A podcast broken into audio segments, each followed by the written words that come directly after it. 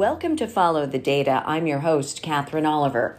Maternal mortality is a leading cause of death worldwide, causing nearly 300,000 deaths every year. But the majority of these deaths are entirely preventable. In 2006, Tanzania ranked number six in the world in terms of maternal mortality, which led Bloomberg Philanthropies to partner with the government of Tanzania to increase access to emergency obstetric and reproductive care in one state, the Kigoma region. That partnership lasted till 2019 when the government fully took over the program. New findings show that in the Kigoma region from 2013 to 2018, the institutional maternal mortality rate dropped 43%.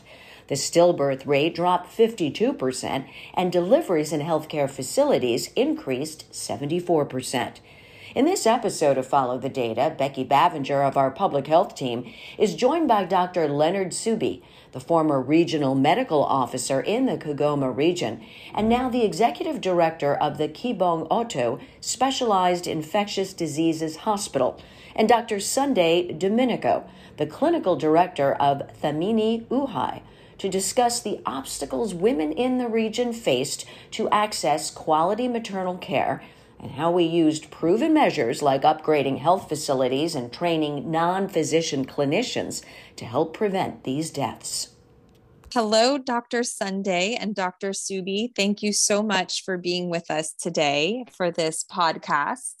I'm going to start with a question for Dr. Sunday Domenico. Could you tell us why you decided to become a doctor and why you decided to specialize in obstetrics and become so passionate about maternal health care? Thank you very much, Becky. I come from a, very humble beginning in a village where access to care was a significant issue. And uh, you could only hear and see a few people who were called doctors by then, and they are not as much as qualified as you wish a doctor to be. So, as I was doing my early years education, I had this dream that if I work hard and uh, put my efforts in my science subjects, one day I'll have a dream of being a doctor and I'll be able to save thousands and thousands of people in my communities. I got that chance and uh, went to uh, undergraduate uh, University. And as doing my undergraduate, I came to realize that among all the specialities, there is one this specialty which uh, gives you direct contact to the communities where you would contribute and be able to save more and more. And that's why when I finished my undergraduate, straight away I thought of doing my residence in obstetric and gynecology. And uh, as I was doing residence, I came to realize that just working in the labor ward and in the theater, you still have no chance of saving more and more women who come at the facilities in a very critical condition. So it was an opportunity for me to contribute more by working in a program which uh, was looking forward to integrate government and the community to bring more impact in terms of reducing maternal mortality. That's great. Thank you, Dr. Sunday.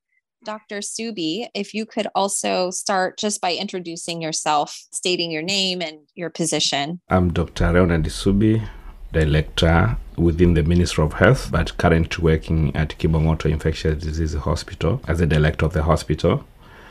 I worked at local government authority for almost eight years and six years at regional level. But I also worked with the ministry for almost four years. And I've been enjoying much working as a physician within the United Republic of Tanzania, where I really face and see the results of saving lives of the community, especially the people who are marginalized and the people who are sick, who are in need of help. Thank you so much, Dr. Subi. Going back to Dr. Sunday, when we, Bloomberg Philanthropies, began working with the government of Tanzania in 2006, the maternal mortality rate in Kigoma region was one of the highest in the country. And Tanzania was one of the highest on the continent of Africa for maternal mortality rate. What are the contributing factors that lead to such a high maternal mortality rate? Thank you very much, Becky. To answer this question very clearly, It comes from the concept that was advanced by Dr. Maine and, and the others that when you think about access to care and be able to challenge the maternal mortality problem, you have to look at the three delay model. These were issues which uh, were significantly impairing them to seek care, even if care was there. But secondly, when it comes the second level of delay, which are delay in reaching care, Kigoma is so diverse. It's a region where you have a lot of different uh, topographies. There's a lake, Lake Tanganyika, the deepest lake in the world.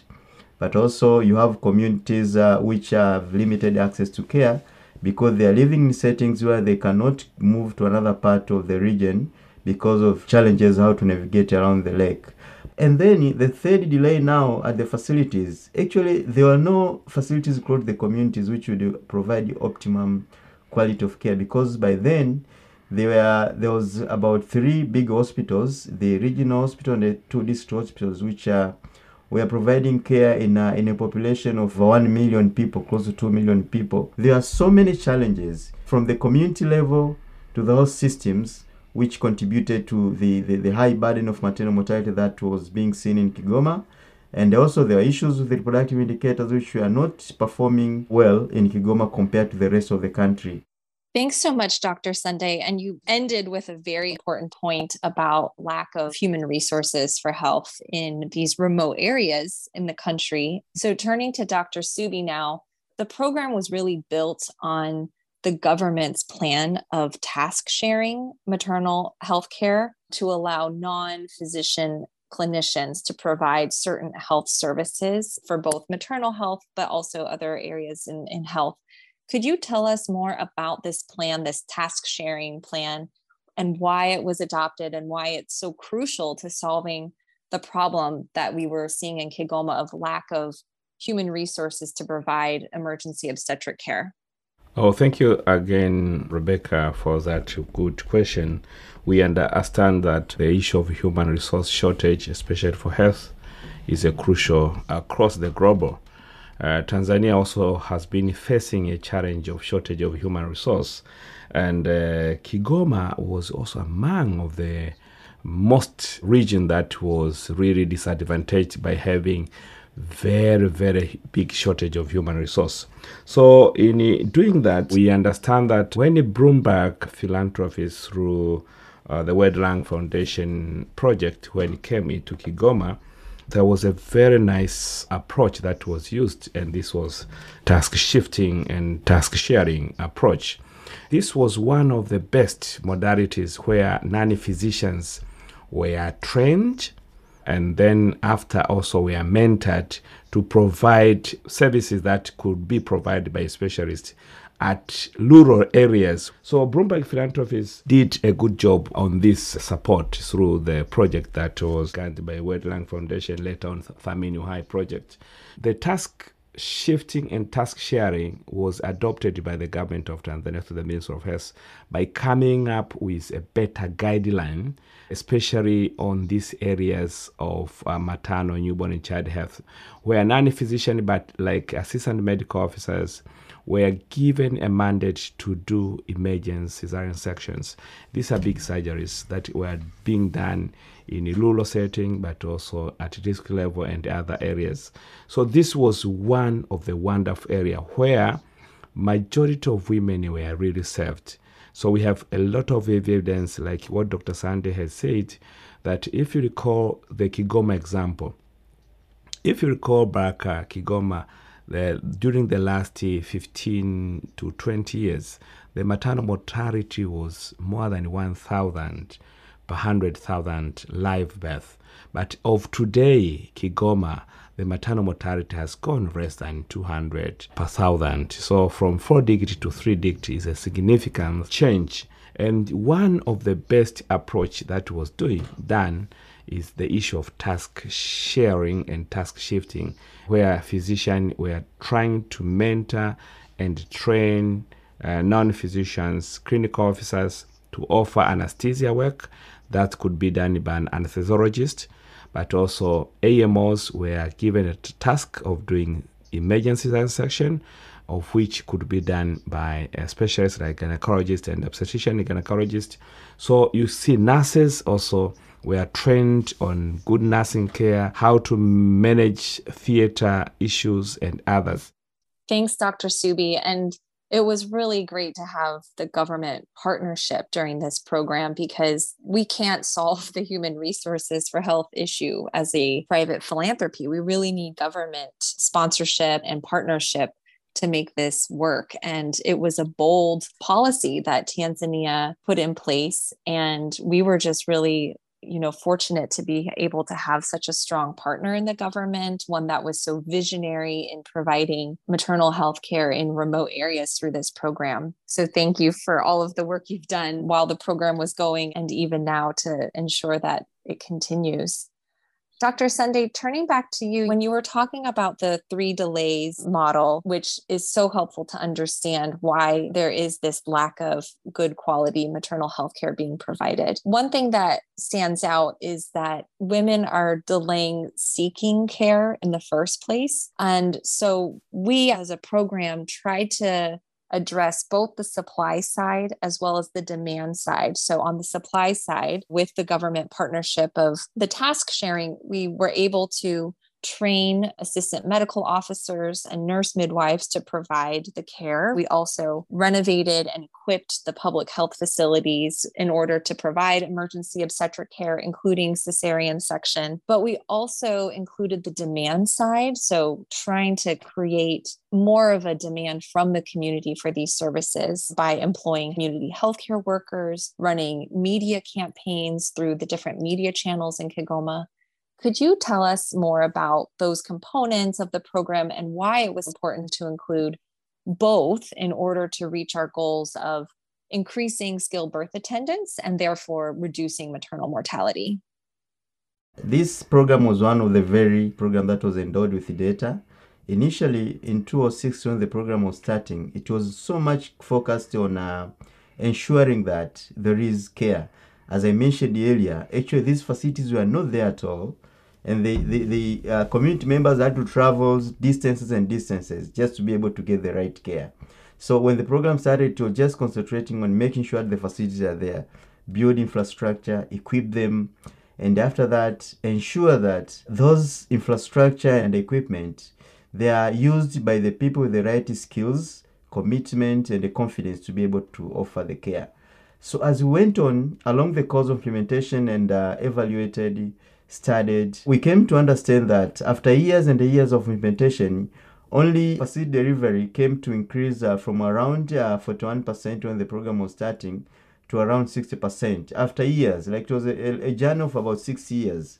So went back and then sat down that, okay, we have built a lot of these infrastructures, but still communities are not coming to utilize them. And then we went back to ask ourselves do they really know that these facilities are there? And do they understand that what does it take to, to, to be able to seek care? And it's when now the program had to incorporate a very important component of demand creation. And uh, as you mentioned earlier, Becky, we had to utilize multimedia. When I talk about multimedia, we had community healthcare workers who are actually selected and build capacity from within their communities. They are known and trusted by the community members. We had an army of uh, over 100 community healthcare workers who are based in the villages. And then uh, we also had some campaigns through the local radios, national radios, which we ran a lot of adverts as well as program, which radio programs we are talking about women knowing about the danger signs, individual birth preparedness, and they went to seek care and they went to to consult and they plan for the next uh, pregnancies family planning and everything. So to put matters in, in in simple terms is we had this demand creation integrated into already improved services. That's when we saw deliveries skyrocketing from what we had initially a 20% increase in the course of six seven years to subsequently we, we had a jump from around 60% the time the program was phasing out in 2018 study, we, we had uh, deliveries going over 80%, which was a significant, massive change in a course of about four years of intensive balance between demand and supply side. And uh, as I mentioned earlier, to ensure that this continue to be working and operating, these HWs, of course, continue to work, but the program invested significant on advocacy for sustainability to make sure these ingredients continue to operate as part of the program. Thank you, Becky.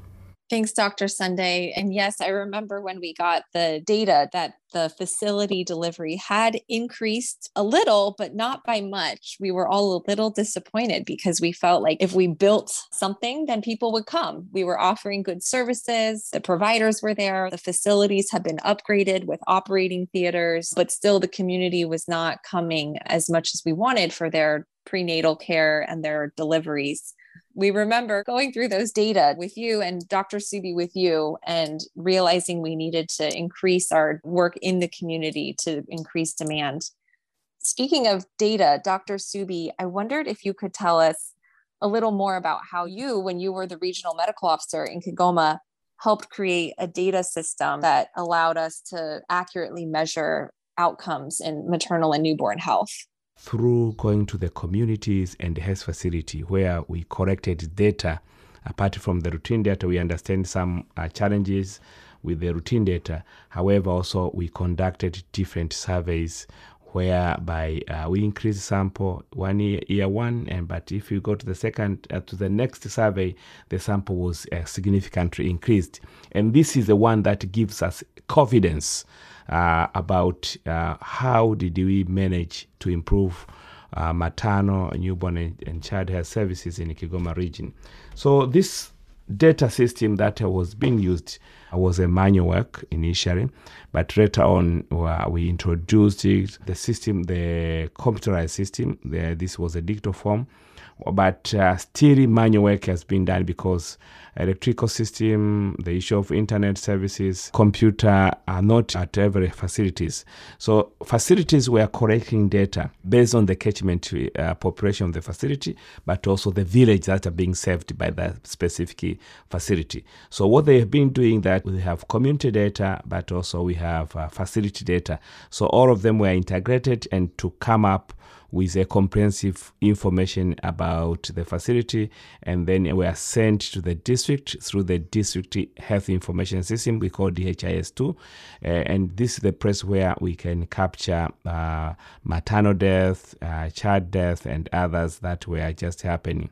However challenges still remain there through this data. That's why we were supplementing with a really scientific data Thank you so much, Dr. Subi. And yes, it was a very extensive work that the CDC did in collaboration with the government to track down every possible case of maternal death in order to get that accurate picture and going to every single health facility. I think it was 177 health facilities that they went to for this survey. It was an incredible amount of work. You know, you have always been such a passionate advocate for expanding access to healthcare, but also you've been a really great partner. And it was such a privilege on our side to be able to partner with the government of Tanzania, knowing that you were leading the region as the regional medical officer and would be with us every step of the way to ensure that we were using the data to drive our decision making and really, like you said, including the community to ensure that they were going to benefit from the services. Dr. Sunday, you've also been such a committed and passionate partner and advocate in implementing the program.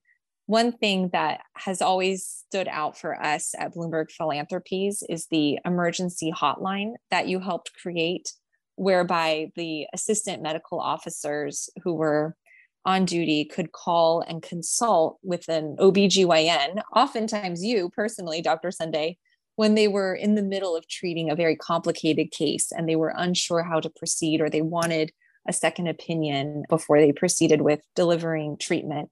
Could you tell us a little bit more about that hotline and whether it's still open and active today?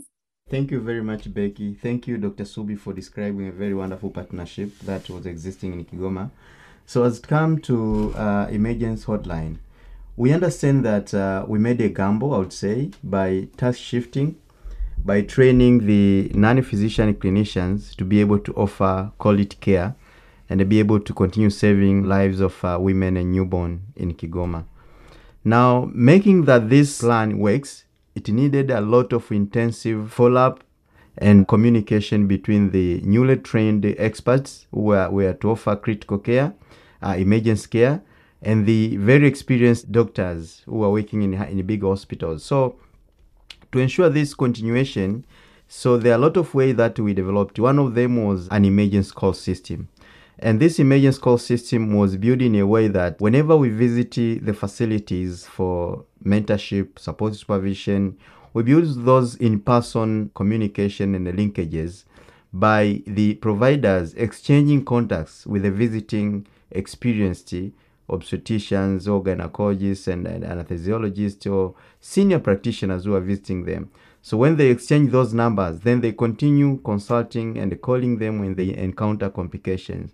So it came to 2015 that we wanted to formalize this relationship.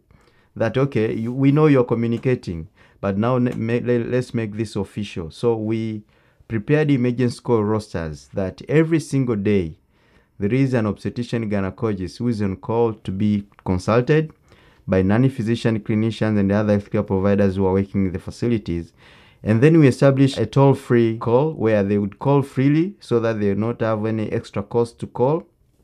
And had teleconference devices distributed across different facilities. And in some facilities, they just use their normal mobile phones, making some of them use the table phones just to make sure that they can communicate at any point in time. It was a very nice experience. I remember in some cases, I would be traveling in, in, in very remote settings, and then you get a call so I would stop with the driver and then listen to this call. Some of them are very complicated. Someone is in theater getting difficulties, and then you can discuss and then you find options. And then in the evening, they tell that this uh, mother is doing very well. They become very happy and, and, and comfortable about that. So it grew and it grew over and over again. And we have an, we had a network of uh, eight obstetricians countrywide.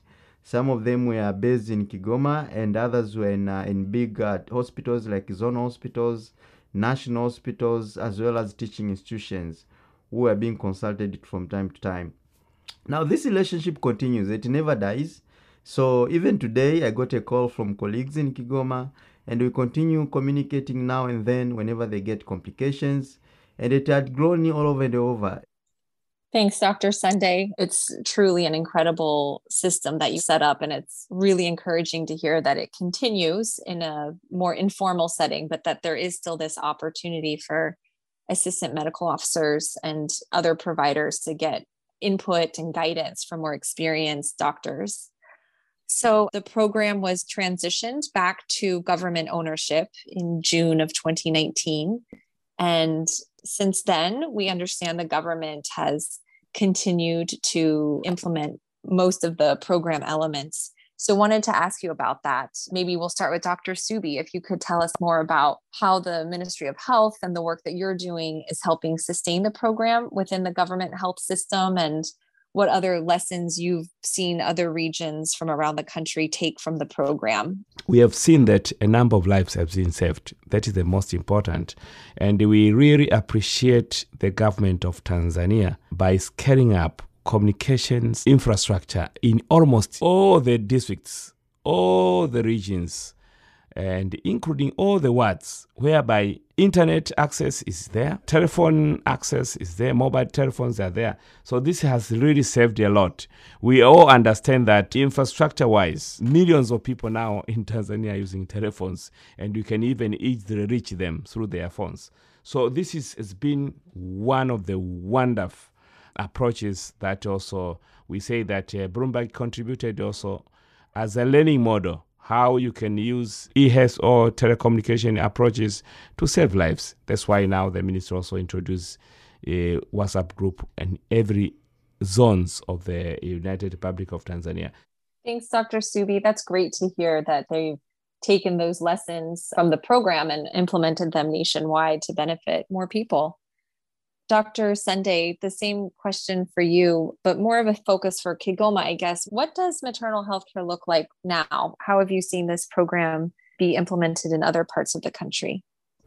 Uh, thank you very much. One thing that uh, has been happening is uh, from the work that was done in Kigoma and other parts of the country, mainly led by the Bloomberg supported program, where we had CMOC being done at health center level uh, over the past four five years, we have seen nearly 500 health centers being upgraded to CMOC capacity countrywide. And uh, we have seen the government recently embarking on quality of care, which was a main song that we are singing at the program, especially toward the three, four, four years at the end of the program. So these are the lessons which uh, were learned from the work that was done there, and the ministry had years to listen and see how much evidence is coming from the field, and then taking that on board to be able to, to scale countrywide. Another significant change that came out of the work in Kigoma is uh, the birth companionship model, which started as a pilot under Bloomberg and partners support, and then came up to be part of the national guidelines. And we have seen the Madam President Mama Samia Suluhu Hassan has been advocating this. That is a time that we, we have birth companionship, especially allowing uh, husbands to be able to be with their partners during the critical moment of labor and delivery. So those are some of the lessons which has happened from the work that was was done in Kigoma. So they are still very much on track in terms of the interventions and the approaches. They are doing very good in terms of ensuring that the facilities are offering quality of care, clinical audits, and they support to the rural facilities through mentorship, support supervision. I've been lucky to be part of the, the Western Zone as well as the, the regional group in Kigoma. So that work is going on. Now, making things more uh, more more fast and uh, and, and, and I would say more sustainable. Uh, we, uh, Bloomberg Philanthropies from last year supported my secondment uh, as being a, a, program lead for the maternal health component of the program for eight years. So it was government opportunity to see how much I could contribute and work together with a very experienced expert at the ministry in terms of what was done in Kigoma, incorporating what was the government was thinking in terms of further scale up. It has been an amazing time with me. Uh, I would thank Dr. Subi for making this happen. Uh, he was always uh, pushing that we need to learn from the work in Kigoma, and Dr. Sunday being at the center of that work may be a, a useful person to come and work uh, in the in the ministry. Thanks, Dr. Sunday. That's so encouraging to hear that things are still happening and women are still being able to access the high quality care that our program worked so hard to get up and running in Kigoma region. My last question for both of you is just to give us a sense of what's giving you hope in your work right now. What's encouraging you? What's keeping you motivated to go to work every day? Dr. Subi, we'll start with you. Oh, thank you. It is encouraging to see things happening and also being taken by the government based on the evidence that we see on board, especially at Lulu and the local level, where partners like Bloomberg Philanthropies who supported the Simoko services that has been now scaled over, over the country. As of today, more than 500, almost 500 health centers now are providing Simoko services in the United Republic of Tanzania. And these are based in rural facilities, so massive construction has been taken care of. Uh, this is also a good model, as a good start to ensure that we provide services close to the communities. But second, also, now uh, the government of Tanzania, through Honorable Ummy A. Mwalimu, our health minister, she's much now emphasizing on the quality of care. Nothing says you know, we cannot continue construction anymore, but we have now to focus and put more effort uh, equipping facilities, but also sending healthcare workers and also seeing that professionalism is being practiced at all levels. So this is a good move. When we were working with EngenderHealth, we also introduced the issue of family planning, but people were also much moved to access services to plan for their own families. If you go to Kigoma, you find families having 10 children, 8 children. For them, it was normal and it was really courage. However, also the chance of dying was very high. So, through these interventions, that's why now today we are talking Kigoma as among the regions with low uh, maternal death in the United Republic of Tanzania. Thank you so much, Dr. Subi, and would love to hear Dr. Sunday's input as well. We've had a lot of meetings, and I think what we all agreed to is use the data to help us drive our decision making. And like we talked about earlier, sometimes the data were showing us things we didn't expect, and we had to course correct and change our strategy a little bit. But we did everything in partnership, and that's what made it so successful. Dr. Sunday, over to you for your the final thoughts, final word um, for the podcast about what's giving you hope in your work right now. Uh, thank you much, very much, Becky. I am so passionate about maternal health. I'm one of the strong believers of working systems. So what's giving me hope now is if I look at uh, what the minister, as uh, just Dr. Subi was saying, our excellent uh, minister, she's so fo- much focused on the quality of care.